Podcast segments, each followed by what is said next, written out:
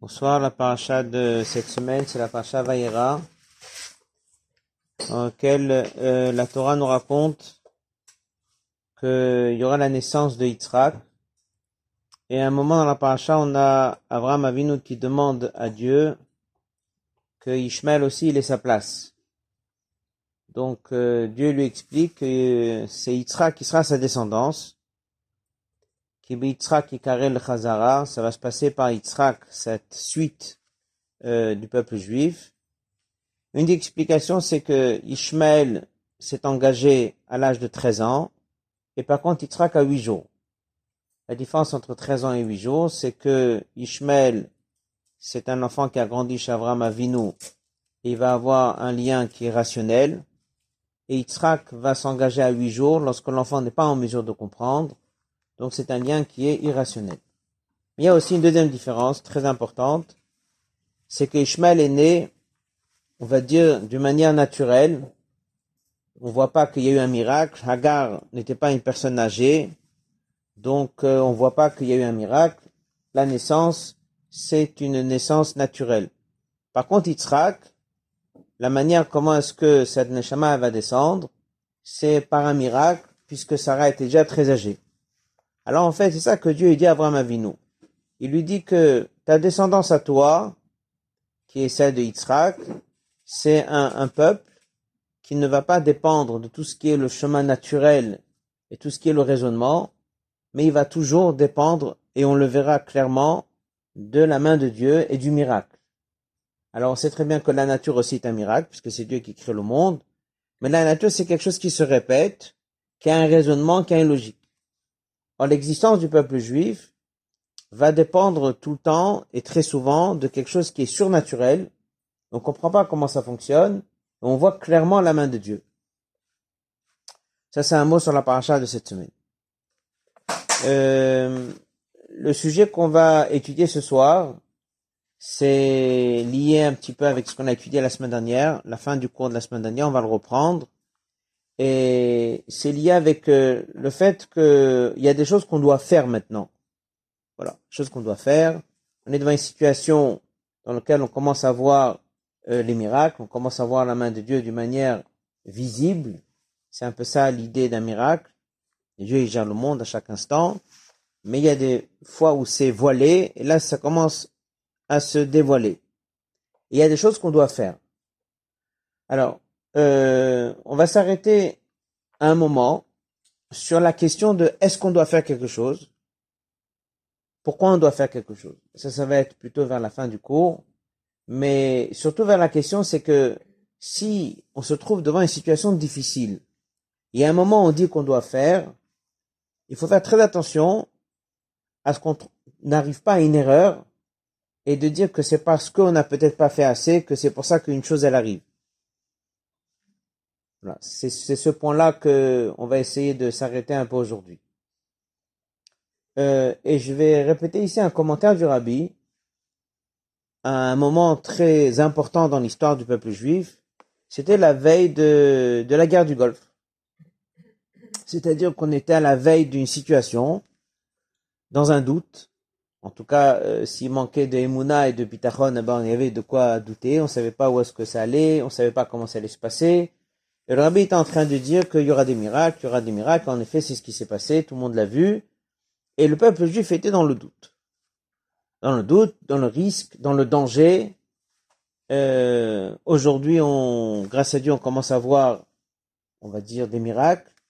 Mais le peuple juif, il est toujours dans une situation dans laquelle il pourrait se dire peut-être, euh, il, a, il a une crainte, il a une inquiétude. Voilà. Et c'est ce sujet-là qui est très important, c'est d'éliminer toute inquiétude et toute crainte mais aussi surtout de s'arrêter de parler de la qualité des béné Israël. C'est-à-dire que même si à la fin on va dire qu'il y a des choses que nous on doit ajouter, et on va parler d'une dizaine de points qui sont très importants dans la situation actuelle, mais avant ça c'est très important quand même de mettre clair que la situation est parfaite. C'est-à-dire que le peuple juif est parfait, tout va très bien, euh, on peut des fois ajouter des petites choses, mais euh, il n'y a aucune situation ni dramatique, ni compliquée, ni à risque pour les bénis Israël. Voilà.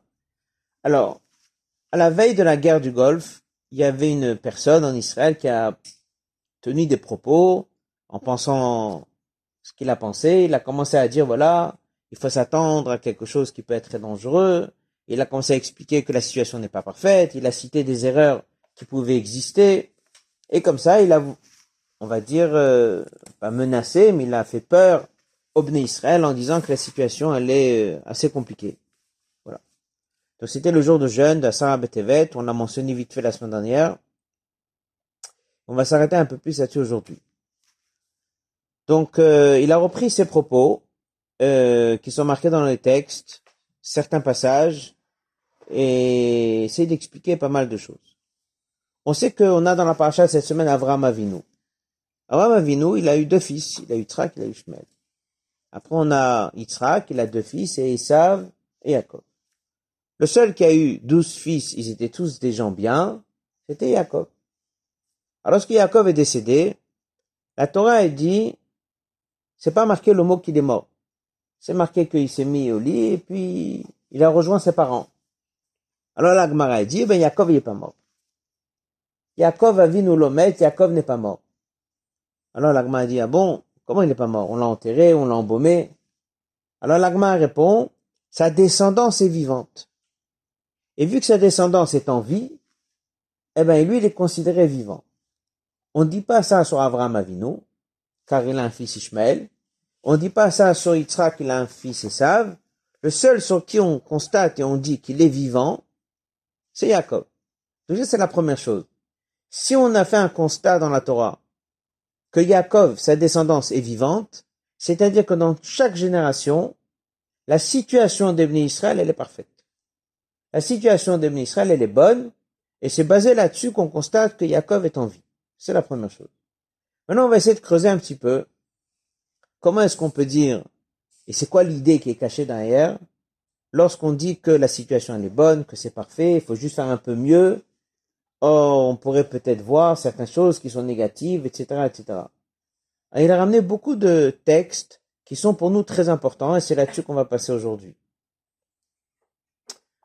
La première chose qu'il dit, c'est que analyser la situation actuelle des Bnei Israël et de soulever des choses négatives, c'est faux. Elle dit pourquoi?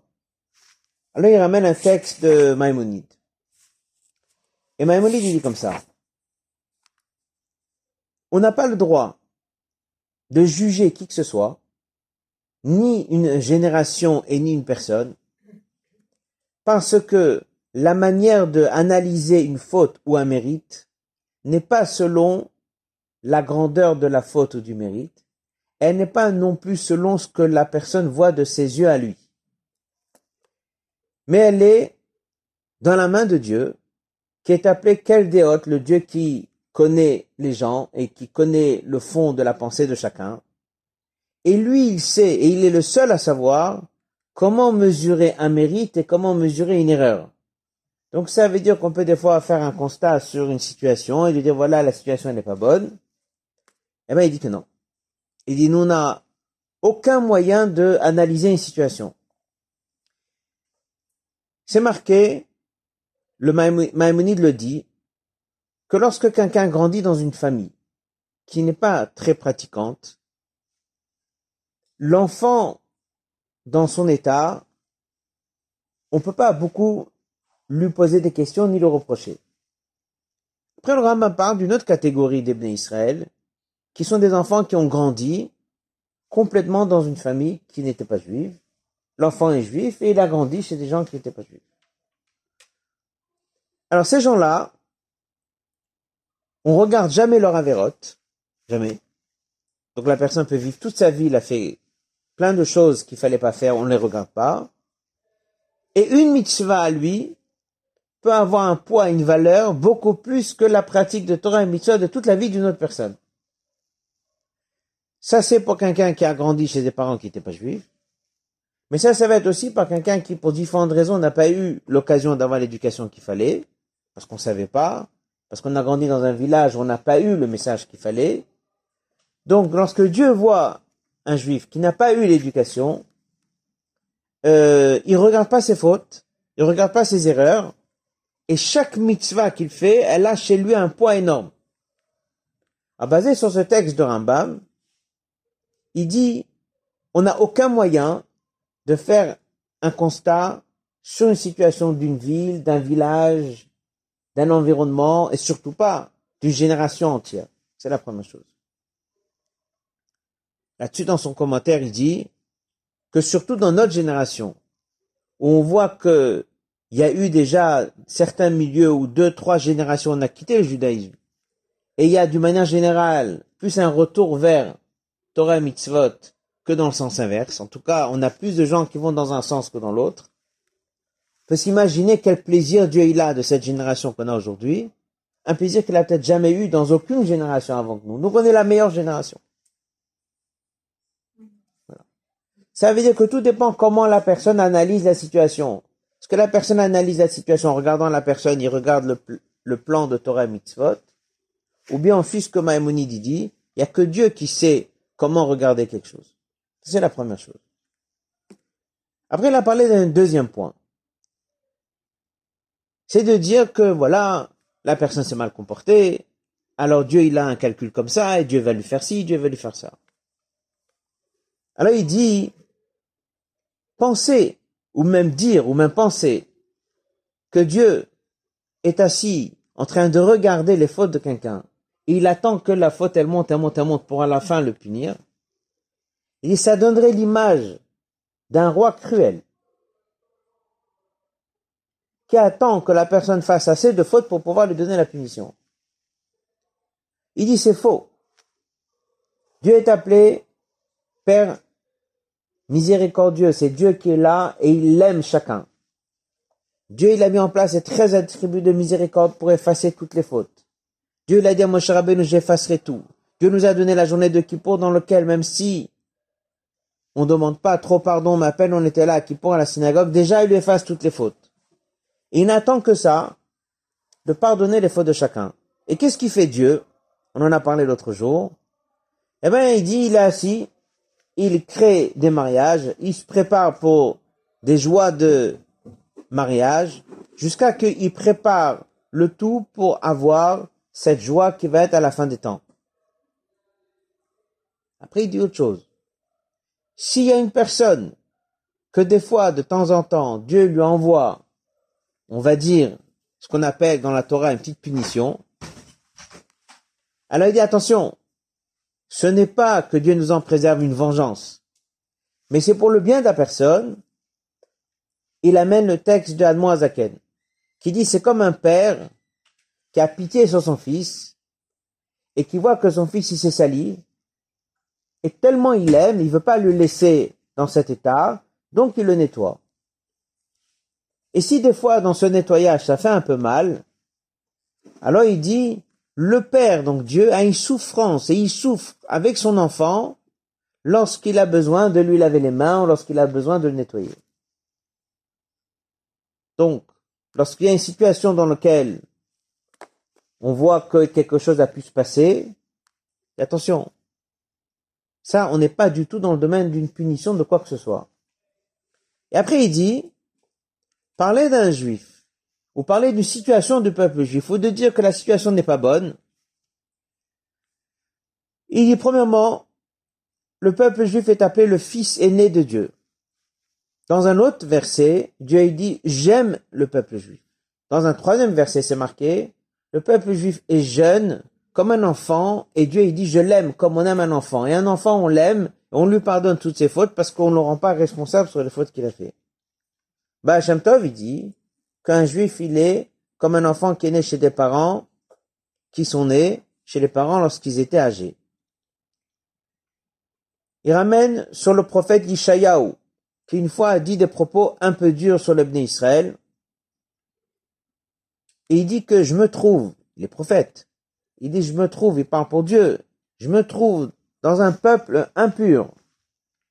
Et Dieu il vient le voir et lui dit, tu veux dire que toi tu es impur, pourquoi pas? Mais tu me parles de mon peuple comme un peuple impur. Et puis, le Midrash raconte une certaine punition qui a été accordée à Ishaïa d'avoir parlé comme ça sur le peuple juif. Donc si déjà on nous apprend que des prophètes, lorsqu'ils ont dit des propos difficiles, Dieu n'est pas content, à plus forte raison lorsque nous on parle, on doit faire très attention dès qu'on parle d'une situation d'Ebn Israël. De savoir avoir un vrai regard, quand même lorsque quelqu'un ne pratique rien, mais il a au moins une mitzvah. il dit qu'il a, une mitzvah. Alors c'est marqué que lorsqu'un juif il soupire, parce qu'il y a quelque chose qui le dérange, ça s'appelle une tchouva très élevée. Et ça, chacun l'a déjà eu. Par différentes situations, certaines contraintes, certaines complications qu'il a eues, il a eu ce réveil de la tchouva. Donc la situation, elle est parfaite. Après, il y a un autre élément qui est très important lorsqu'on se trouve devant une situation, surtout maintenant, une situation de guerre. Donc, on est une situation dans laquelle Israël doit se protéger d'un ennemi. Et on a besoin d'avoir la main de Dieu. Alors, ça veut dire quoi avoir besoin de la main de Dieu? Dieu, il est toujours là avec nous. Il n'y a pas un moment dans lequel il laisse quelque chose se faire. Il y a des moments dans lesquels où cette surveillance, elle est visible. Et il y a des moments dans lesquels il y a des choses qui se passent et on ne voit pas cette surveillance. Alors on est devant un moment dans lequel on doit faire très attention à nos propos dès qu'on parle. Il amène un texte qui dit à Tiftar la Satan, n'ouvre pas la bouche au Satan. il ramène un verset dans le prophète Isaïe, premier chapitre, dans lequel d'abord il parle du peuple juif, et il dit qu'on est presque comme Sédom. Et après, dans le verset d'après, quelques versets plus tard, il dit on est comme Sédom. C'est-à-dire, il a juste ouvert la bouche et puis ça y est, on est déjà devenu comme si on y était.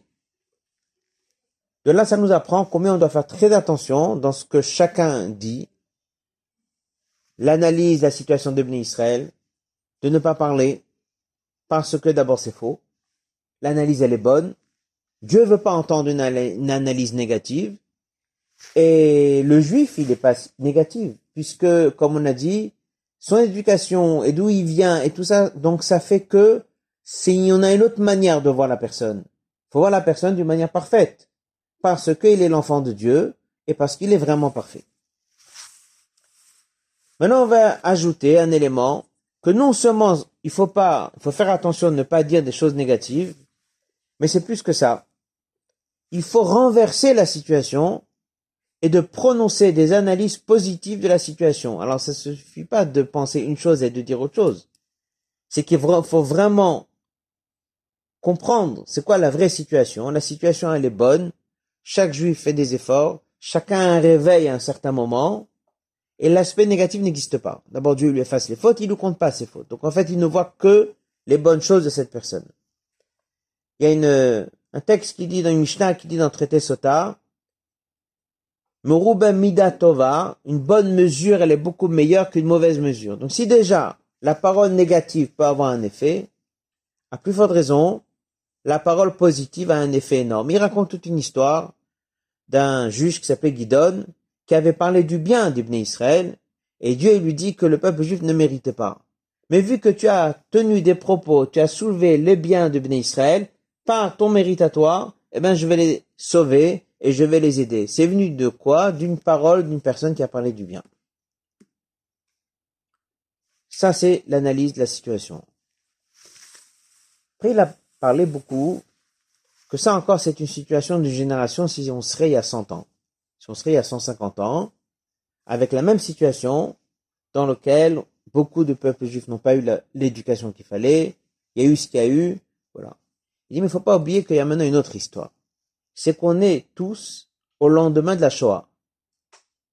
C'est-à-dire que si on regarde comment le peuple juif était avant la Shoah, comment il est maintenant, avant la Shoah, donc on avait des pays dans lequel on était et qu'on n'y est plus. On a une grande partie du peuple juif qui a disparu. Et là, il amène un prophète Zechariah qui dit que un jour le Satan, il a voulu soulever quelque chose sur une personne, sur un, sur un certain cadre, et Dieu lui a reproché. C'était son travail. Dieu lui a reproché. Et à un moment, il lui dit. C'est, comme on dit qu'un feu, il y a quelque chose qui ressort, hein il y a juste quelque chose qui a échappé au feu. Et Dieu lui dit, je suis en colère sur ça que tu as mentionné un mot sur un juif, ou sur une communauté, lorsqu'ils avaient échappé à un drame, une catastrophe. Alors il dit comme ça, la situation actuelle des Bnei Israël depuis la Shoah, elle est que le regard que Dieu a sur nous maintenant est très très différent que ce qu'il avait sur le peuple juif avant. Parce qu'il y a une grande partie du peuple juif qui a disparu, et tous ceux qui sont restés, ils ont le statut de Oud Mutsalmesh, ils ont le statut d'un rescapé de la Shoah. On a l'habitude de donner ce titre à des gens qui étaient plus proches ou des parents, etc. Mais en vérité, ce sont tous les juifs qui ont ce titre. Donc, on n'a aucun, non seulement aucun droit, mais l'analyse des Israël aujourd'hui, elle est d'un niveau qui est très haut. Alors là, il a parlé, alors c'est quoi la Shoah? Si on vient de dire que c'était pas une punition et il n'y a pas de raison derrière, il dit bien sûr que c'était pas une punition. On n'a rien dans la Torah qui marque une telle chose avec d'une telle ampleur. Donc il dit alors c'est quoi? Qu'est-ce qui s'est passé? Il dit ça fait partie des choses que Dieu a décrétées sans aucune raison qui nous est donné et sans aucune raison qu'on trouve dans le cadre de la Torah. Il amène une histoire connue à propos de Rabbi Akiva et les autres dix grands sages qui ont été torturés et tués. Et à un moment, les anges, ils sont venus, ils ont dit à Dieu, mais c'est ça, la Torah, c'est ça, le salaire de la Torah? Alors Dieu, il dit, je vous demande de vous taire, c'est comme ça que j'ai décidé, si vous continuez, je détruis le monde. Ce passage, on le lit dans la Tfila de Kippour. Et ça fait partie des choses dans lesquelles Dieu a dit, Gzera c'est un décret et il n'y a pas de raison. La première source pour un épisode pareil, c'était Shabbat dernier, il y a deux jours. On a lu dans la Torah qu'Avram Avinu, il a eu une alliance avec Dieu, et Dieu il a dit, ta descendance vont descendre en Égypte. Et ils vont souffrir. Et ils vont sortir d'Égypte, et je vais leur donner la Torah et ne lui a donné aucune raison pourquoi ils ont besoin de souffrir en Égypte. Et il n'a pas dit pourquoi. Il a dit c'est comme ça. Et on pas fauté avant pour avoir besoin de passer par là.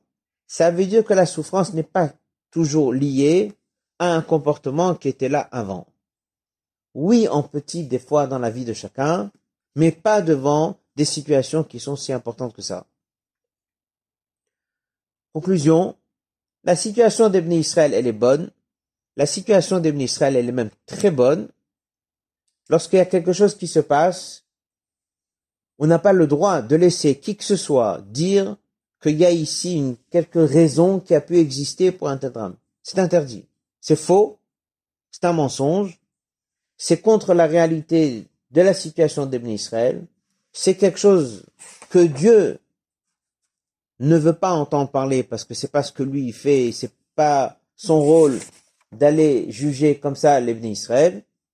C'est faux parce que le peuple juif n'est pas dans cet état, et c'est faux parce qu'on est tous les rescapés de la Shoah, c'est-à-dire qu'on a tous survécu à une situation terrible. Donc, euh, des choses qui sont de telle ampleur, ça fait partie de ce qui s'est passé avec Rabbi Akiva, ça fait partie de ces choses qui sont d'un niveau qui est très haut. Maintenant, pour ces personnes qui sont parties, qu'est-ce qui est dit à leur sujet? Ça fait partie de ce qu'on appelle des Gdoshim. Un Kadosh, c'est quelqu'un qui est saint, c'est quelqu'un qui va directement au Gan Eden, et ça fait partie de ceux qu'on appelle qui ont été tués à Kiddush Hashem, ça s'appelle la sanctification du nom de Dieu. Le texte y dit, Dieu va venger leur sang. On le dit chaque Shabbat dans un passage qui est de la Tfila Avrachamim. On dit que toutes ces communautés qui ont donné leur vie, Dieu va venger leur sang et Dieu va punir tous ces gens-là s'appellent ses serviteurs. Oh, peut-être il y avait des gens qui n'étaient pas parfaits. Par le fait que la personne part au nom de Dieu, il atteint un niveau que dans la Gemara, c'est marqué à propos de deux personnes qui ont donné leur vie pour sauver d'autres personnes. C'est marqué qu'aucun tzaddik ne peut avoir accès dans leur échal, dans leur palais, dans leur Donc ici, on a vécu quelque chose qui fait partie d'une dimension qu'on ne comprend pas, qu'il faut surtout pas expliquer, qu'il n'y a aucune cause logique à ce qui a pu se passer. Ils sont tous placés dans une catégorie de Gdoshim, des personnes qui sont saints, des Kadosh, au-delà de tous les tzadikim qu'on a pu entendre parler dans les générations qui sont passées. La pratique de Torah et Mitzvot ne rentre pas dedans. Ni pour, ni plus, ni moins. Même la personne qui est très pratiquante, qui est partie, tout ce qu'il a pu faire dans la pratique de Torah et Mitzvot, ça n'a rien à voir à cet instant là où il a donné son âme, pour sanctifier le nom de Dieu. Le reste des Bnei Israël, qui ne sont pas passés par là, sont tous appelés les restants de cela. Parce qu'il y a eu un moment, pour une raison qu'on ne comprend pas, que Dieu a décidé que ces personnes vont partir. Si c'est comme ça, on va finir cette première partie. Si c'est comme ça, il y a quelque chose qui vient de se passer, que Dieu l'a décidé, qu'on comprend pas, qu'on peut pas raisonner, qu'il faut surtout pas expliquer. Donc à ce moment-là, on pourrait dire, ben, si c'est comme ça, ben, ça s'est passé, maintenant on comprend pas, et puis il faut juste réconforter les gens, leur expliquer que les membres de la famille qui sont partis sont des grandes sadikim, et est-ce que nous on a à faire quelque chose? Voilà la question. Alors, de l'autre côté, on a un texte dans la Torah que Dieu dit, c'est moi qui fais tout. Et lorsque quelque chose de difficile arrive, vous n'avez pas le droit de dire que c'est un hasard et que c'est arrivé, etc. Mais il y a des choses à faire. Non pas une leçon, mais il y a des choses à faire. Et ça, c'est un texte que Maïmonide ramène au début des lois de Ta'anit, que si on se trouve dans une situation, il n'y a pas de quoi manger, etc. On a une obligation, c'est de se renforcer dans le service de Dieu. Il y a des choses qu'il faut faire. Donc on va maintenant étudier quelques points qui sont importants pour deux raisons. Ils sont importants pour nous dans la situation actuelle, mais ils sont aussi importants parce qu'ils peuvent aider et ils aident tous les juifs qui sont maintenant en Israël, à travers le monde, et surtout les soldats, ceux qui sont au front. C'est-à-dire que dans les 613 mitzvot, il y en a certaines qui ont plus de, force pour régler certains problèmes. Voilà. On va maintenant s'arrêter sur euh, cette deuxième partie et de voir quels sont les points qui sont marqués dans les textes, qui sont euh, importants dans le service de Dieu. Je voulais juste conclure le sujet d'avant. On a commencé en parlant de Yaakov Avinu. Sa descendance, elle est vivante. Et c'est en fait ça l'idée. La descendance de Yaakov, elle est vivante. Des fois parce qu'on la voit vivante. Donc on va dire, voilà, quelqu'un, il se comporte bien. Et des fois parce que même si on la voit pas vivante, la Torah, elle a fait un constat que les quelques bonnes mitzvot que la personne va faire, eh bien, ça le rattache à Dieu et c'est ça la notion de vie. Parce que le verset dit, vous êtes attaché à Dieu à travers la Torah, à travers les mitzvot. Un peu de Torah, un peu de mitzvot, c'est ce qui permet à la personne de s'attacher à Dieu. On va s'arrêter ici sur quelques points. Et on va s'arrêter beaucoup sur, euh, on va dire, sur le mitzvah de Mezouza. C'est un sujet qui a été relevé dernièrement. Euh, la Mezouza. Alors, il faut savoir une chose que c'est Dieu qui gère le monde. Et le fait qu'un sujet remonte et que tout le monde en parle, c'est, peut-être aussi un signe que c'est peut-être là qu'on a besoin de se renforcer. Dans l'histoire de les dernières années qu'on était en, en Israël, il y avait des guerres. La guerre de six jours, la guerre de Kippour, la guerre du Liban. Il y a certains événements de guerre.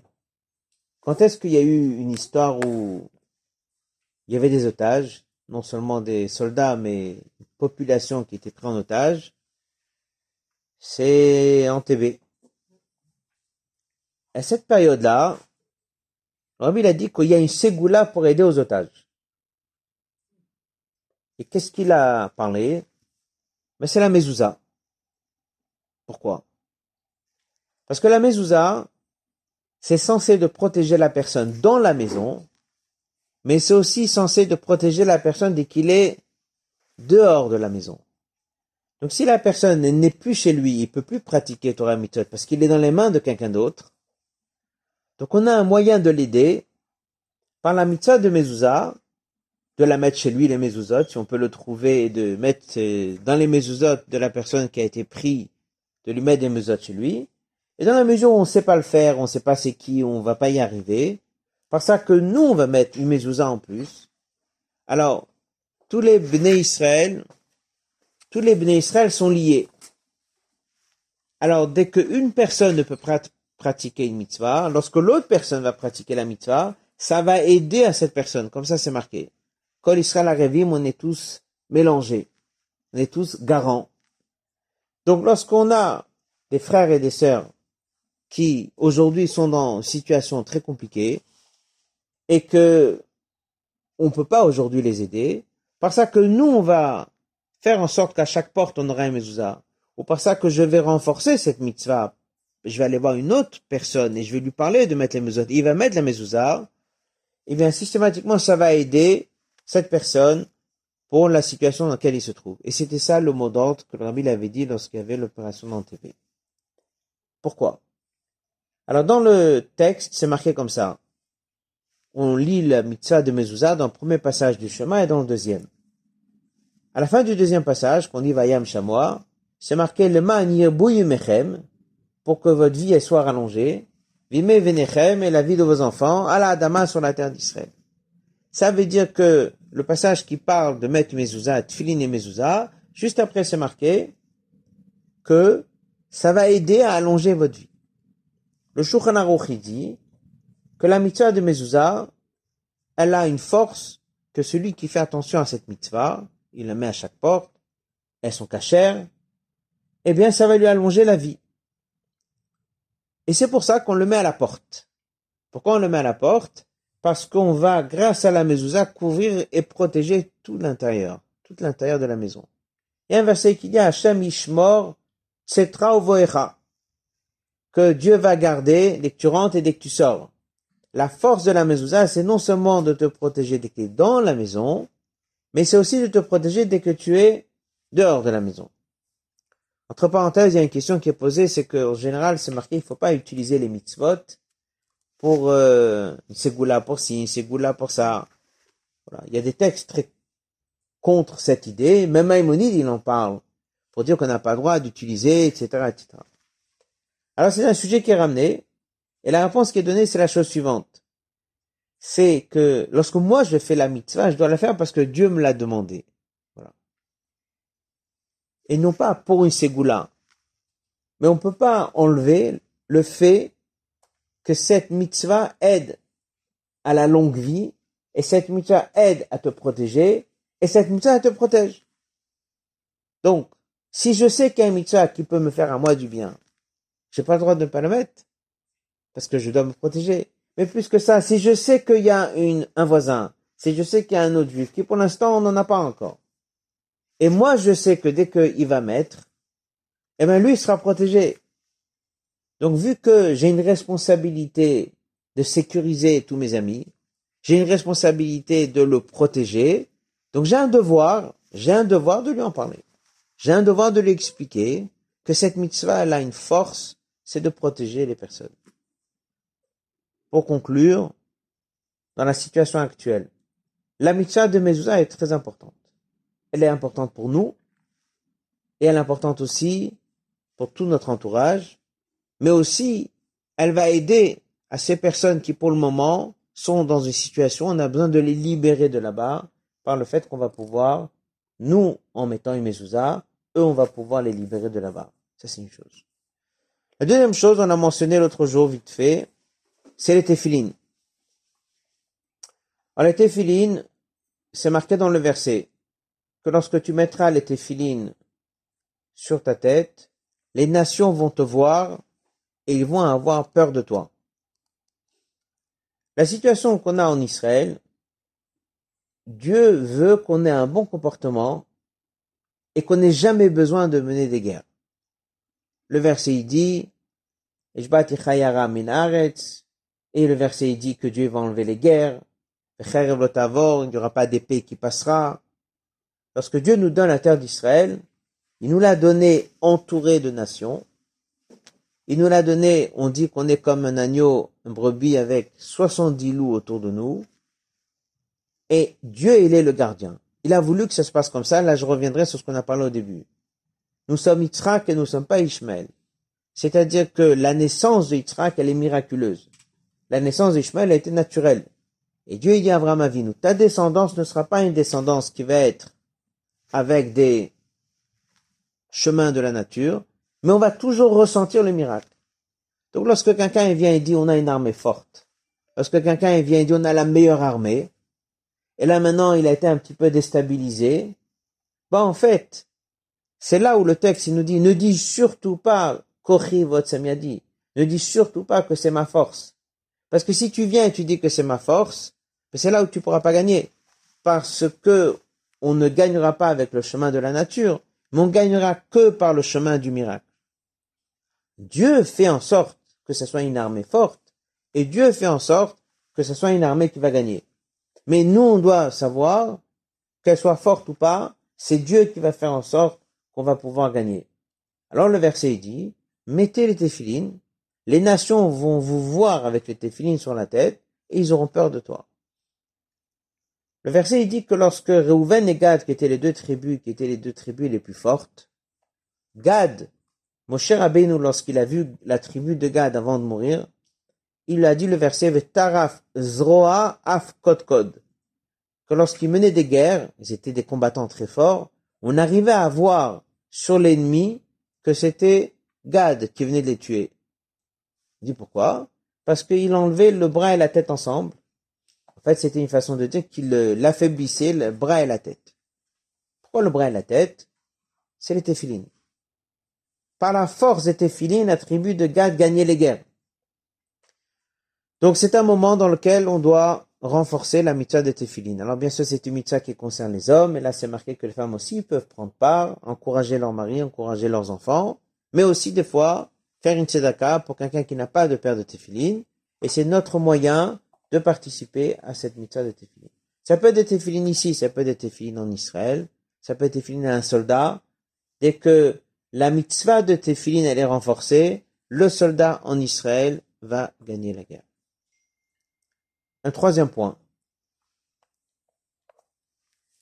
C'est marqué dans le texte que lorsque David et Joab, c'est eux qui gagnaient les guerres. Joab y menait la guerre et le roi David étudiait la Torah. C'est ce que on nous raconte. Dieu veut que les guerres soient menées par des soldats. Joab était un général très fort. L'armée de David est une armée qui était très forte. Mais il fallait qu'il y ait aussi des personnes qui étudient la Torah on est ici, on peut pas faire grand chose. On peut les aider, on peut leur envoyer de la tzedaka, on peut leur acheter des choses. On a un devoir, c'est de renforcer l'étude. Ceux qui sont dans le cadre d'études de la Torah doivent renforcer cette guerre ou ces actions que les soldats doivent mener pour protéger Eretz Israël sont plus faciles lorsque nous, en étant là, on étudie la Torah. On va maintenant parler un peu de peur. Dans les situations, on entend beaucoup, les gens ils ont peur, ils sont inquiets, voilà. Euh, on a parlé de ça la semaine dernière. Le bitachon est très important. Alors c'est pas juste une question de se travailler bitachon, c'est notre manière de communiquer. Parce que si je communique un message d'inquiétude, je mets l'inquiétude chez beaucoup de gens.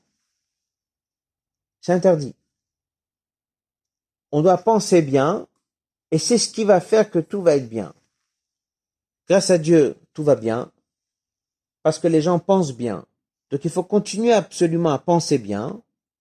En pensant bien, eh bien on a un vrai bien. Les écoles vont bien, les synagogues vont bien, tout le monde va bien. Et ça, c'est très important de penser bien. Plus on pense bien, et plus le résultat, il est bien. On se lève un matin, on dit aujourd'hui on aura des miracles, on aura des bonnes choses on voit, on reçoit un message un peu négatif, on n'en tient pas compte et on le communique pas et on communique que des bonnes choses, c'est comme ça que la journée devient bonne. Mon grand-père, le Rav Hillel Azimov, était rentré chez le Rabbi en 1980 en audience privée. Et c'était juste après les attentats de Copernic. Il a dit au Rabbi qu'il était inquiet. C'était la première fois que ça arrivait, etc. Et le Rabbi lui a dit ça. Que c'est très important qu'il pense bien. Alors bien sûr, dès qu'on parle de Copernic, depuis après, pendant des années, il n'y a rien eu. Mais à l'époque, il y a eu, y a eu ça, il y a eu Rudy Rosier, il y a eu pas mal de choses. On pensait que ça y est, les choses allaient se compliquer. Il a dit pas du tout, faut penser bien. Il y a un autre mot qui est très intéressant qu'il a dit aussi à quelqu'un qui était venu de France. Il lui a dit que vu que la situation c'est un peu compliquée, donc ça veut dire que le gouvernement va commencer à prendre des choses en main, donc il y aura le calme, et vous allez devoir maintenant profiter pour ajouter dans Torah Mitzot dans le calme. Ça veut dire que vraiment, on maîtrise la situation. Alors là, je vais arriver à un mot, et ça c'est une lettre que le rabbi l'avait écrit juste après la guerre de Kippour. Il n'a pas écrit que aux juifs en Israël, il a écrit aux juifs du monde entier. Il a écrit une lettre. Et à la fin, il leur a demandé de renforcer l'étude de ce qu'on appelle chitat. Alors de quoi il s'agit? En fait, on est dans une situation compliquée. On est en Israël et à travers le monde. Ils sont plus nombreux que, nous et physiquement ils sont peut-être plus puissants. Alors il y a déjà eu une fois dans la Torah une histoire pareille. Si vous prenez le livre de Bereshit, quand est-ce exactement qu'il y a eu une histoire où on s'est fait attaquer? On sait que Jacob il a rencontré Esav, ça s'est plus ou moins bien passé. Euh, bon, on n'a jamais vraiment une histoire dans la Torah où le peuple juif s'est fait attaquer. Non, on a eu Amalek après, mais dans le livre de Bereshit, on n'a pas. Le Ramban qui est dit que tout ce qui s'est passé dans la Torah avec Avraham, Yitzhak Yaakov, ce sont des choses qui vont se passer avec nous. Comme ça, il dit. Donc ça s'est passé en petit chez eux et en plus grand chez nous. Alors, il y a une histoire très peu connue. C'est lorsque Shimon et Lévi avaient tué la ville de Shrem. Eh bien, qu'est-ce qui s'est passé? Toutes les nations qui étaient là autour de Yaakov ont mené une guerre. On a un médrage qui raconte tous les détails de la guerre. Il y a eu des blessés dans les enfants de Yaakov. Ils ont passé une vraie guerre très difficile. Alors il y a un verset qui le raconte en allusion. Le verset dit qu'il y a eu chitat Elohim, il y a eu la peur de Dieu sur tous les habitants qui étaient autour. Alors le mot chitat, qui veut dire peur, a été repris par un enseignement qui est repris par le sixième rabbi en disant que chaque personne doit étudier chaque jour. Le roumage du jour, prenez la paracha, il y a sept montées, on prend la montée du jour, lire le texte. Le Teilim du jour, il est coupé en trente. Et le Tanya du jour, il est coupé sur un an. Si quelqu'un peut faire tous les trois, ou un des trois, ou deux des trois, ou une partie, commencez doucement. Le Mochitat a une force d'amener la peur sur les nations. Donc lorsque quelqu'un est un petit peu inquiet, ou il se dit qu'il n'est pas tranquille, il n'est pas serein, etc., déjà qu'il s'assure d'avoir une mezouza cachère à chaque porte, et ça aussi c'est important, c'est non seulement d'en avoir une, mais d'être sûr qu'elles sont bien placées. Si vous avez des questions, après vous pouvez essayer d'envoyer les images, les photos où la mezouza est positionnée pour être sûr qu'elle est bien placée. On met sur les balcons, on met sur les portes d'escalier qui rentrent vers la cuisine des fois. On a des terrasses. toutes ces choses-là, il faut mettre une mezouza. La première chose. La deuxième chose, c'est, si possible, de commencer à étudier le Chumash, le Tilim, le Tanya du jour, au moins un des deux, deux des trois. Et ça, ça aide. On a parlé l'autre jour d'ajouter trois Tilim, n'importe lesquels. Et là, je vais finir avec un mot du, du Tsaï, qui est un mot, euh, on va dire, euh, très encourageant. Et, il dit comme ça, c'est marqué dans le verset Hashem Tzilcha. Alors, c'est un mot de Rav Levitzrak de Bardichov, qui a ramené un mot du Baal Shem Tov. Le Baal Shem Tov disait ça souvent. Donc pas une fois, pas deux fois, mais souvent. Et qu'est-ce qu'il disait? Hashem Tzilcha, Dieu il est ton ombre. Quelqu'un marche dans la rue, il y a l'ombre. Il dit Dieu c'est ton ombre à toi. C'est-à-dire, de la même façon que l'ombre, il fait une copie de ce que l'homme y fait, eh bien Dieu aussi, il est une copie de toi. Ce que tu fais toi, c'est comme ça que lui va te faire.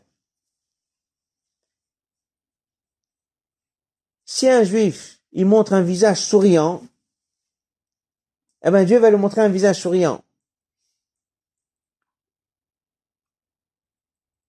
Donc, lorsqu'on est devant une situation pareille, c'est très important de se mettre dans une ambiance de joie et de sourire, et c'est comme ça que Dieu va faire aussi avec nous. Plus nous on va être contents, et plus nous on va être rassurants, plus on va communiquer des choses joyeuses, et plus de retour on va commencer à voir de plus en plus comment Dieu y fait avec nous des choses qui sont joyeuses, la situation va être de mieux en mieux. Je voulais finir avec un mot qui est très important. C'est marqué que, on vient de dire Hachem Tzilcha, La Gemara a dit dans Traité Brachot, de la même façon qu'on doit remercier sur les bonnes choses, on doit remercier sur les choses qui sont négatives, ça c'est une chose. Mais le peuple juif doit savoir remercier sur les miracles. Lorsqu'il y a eu la guerre du Golfe, euh, deux semaines après, c'était pour Im, il a écrit une lettre qu'il a publiée partout, dans laquelle il a demandé à ce que chacun prenne conscience de la grandeur des miracles. Et dans la première version de la lettre, il y avait un passage entier qu'à la fin il a retiré. Ce sont des informations, ça a été publié après, mais pas d'une manière officielle. Ce sont des informations que lui, il a eues. C'est un tzaddik, donc il le voit par prophétie, mais sinon il a eu des informations sur des vrais miracles qu'il y a eu, de certains scuds qui sont tombés dans certains endroits, qui auraient pu faire une véritable catastrophe en Israël. Alors il a écrit dans la lettre, il a dit comme ça, il y a des miracles qu'on a vus, mais il y a beaucoup de miracles qu'on n'a pas vus il a dit que c'est très important de remercier Dieu sur les miracles. Ça n'a pas empêché que l'Irak est toujours l'Irak, ça n'a pas empêché que les nations qui étaient autour sont toujours autour, ça n'a pas empêché qu'ils sont très souvent là, ils peuvent toujours menacer. Ça c'est vrai. Mais lorsqu'on voit qu'il y a des miracles, c'est très important. Il ramène un texte de l'Agmara qui dit, il y avait un roi qui s'appelait Chiskiaou, et que c'est marqué qu'il aurait dû être Mashiach, qui n'a pas été, parce qu'il y avait quelque chose que Dieu l'a fait un miracle, il l'a pas remercié il explique que lorsque Dieu est bon avec nous, d'une manière visible, c'est très important de s'accrocher sur chaque bonne nouvelle et de remercier. Alors bien sûr que tout de suite on va dire oui, mais il y a encore ça qui n'est pas fait. Il y a encore ça qui n'est pas réglé. Ben c'est exactement comme ça qu'on va gagner, c'est comme ça qu'on va libérer les autres otages. C'est-à-dire que si quelqu'un dit bon, la joie elle est toute petite, il y en a encore tant qui attendent, eh bien, à ce moment-là, à la place de remercier Dieu sur la grandeur des miracles de l'avoir libéré, eh ben, on est juste en train de dire, je dirai merci que dès que c'est fini. Oui, je peux comprendre que la personne n'est pas à l'aise pour dire merci, tant que pas tout le monde est sorti. C'est là où ça vient, on nous apprend, on dit l'inverse. Dis merci et remercie Dieu correctement, prends conscience de la grandeur du miracle qu'il vient d'avoir. Et si tu le fais correctement, ça va continuer. Il y aura un deuxième, il y aura un troisième, il y aura un quatrième, il y aura un cinquième. Donc plus on va dire merci, et plus on va remercier Dieu et prier bien sûr pour la suite. Mais pour prier pour la suite, il faut savoir dire merci déjà sur ce qu'on a. C'est pour ça que chaque journée, chaque jour que quelqu'un il se lève, on lui a appris à faire les bénédictions.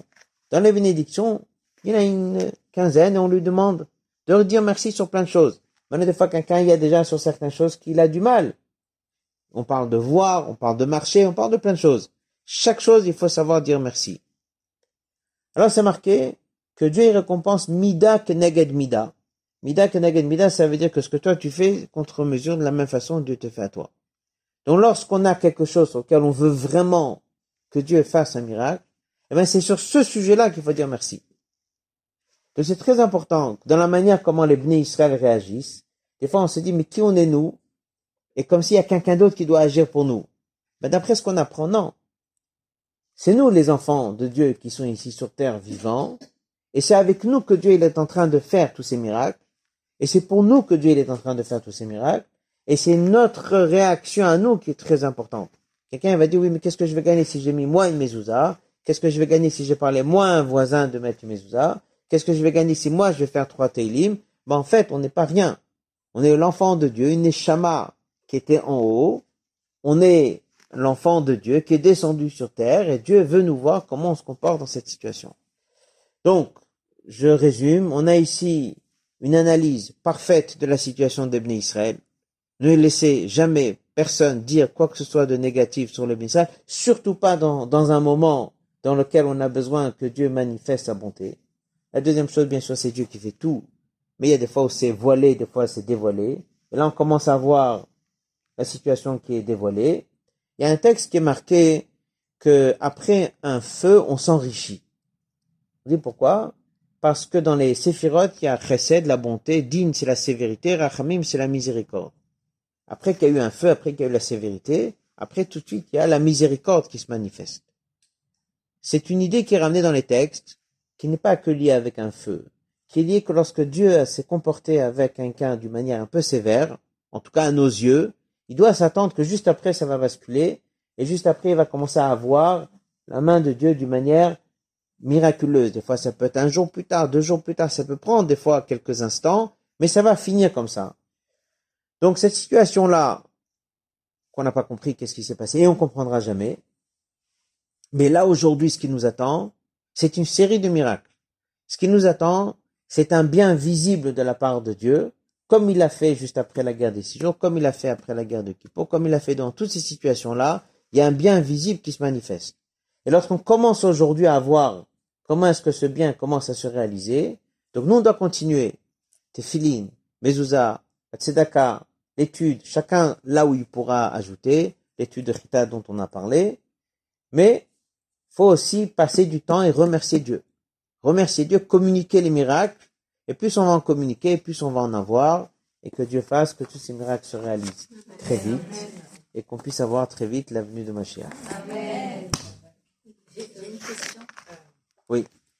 Euh, et, et, si on connaît des personnes qui ont enlevé leur les de l'extérieur la mettre à l'intérieur, est-ce qu'on a le droit de leur dire quelque chose? Est-ce qu'ils ont peur? Alors, euh, c'est une question qui est qui pas si simple. Voilà. Euh, je vais juste dire quand même quelque chose au niveau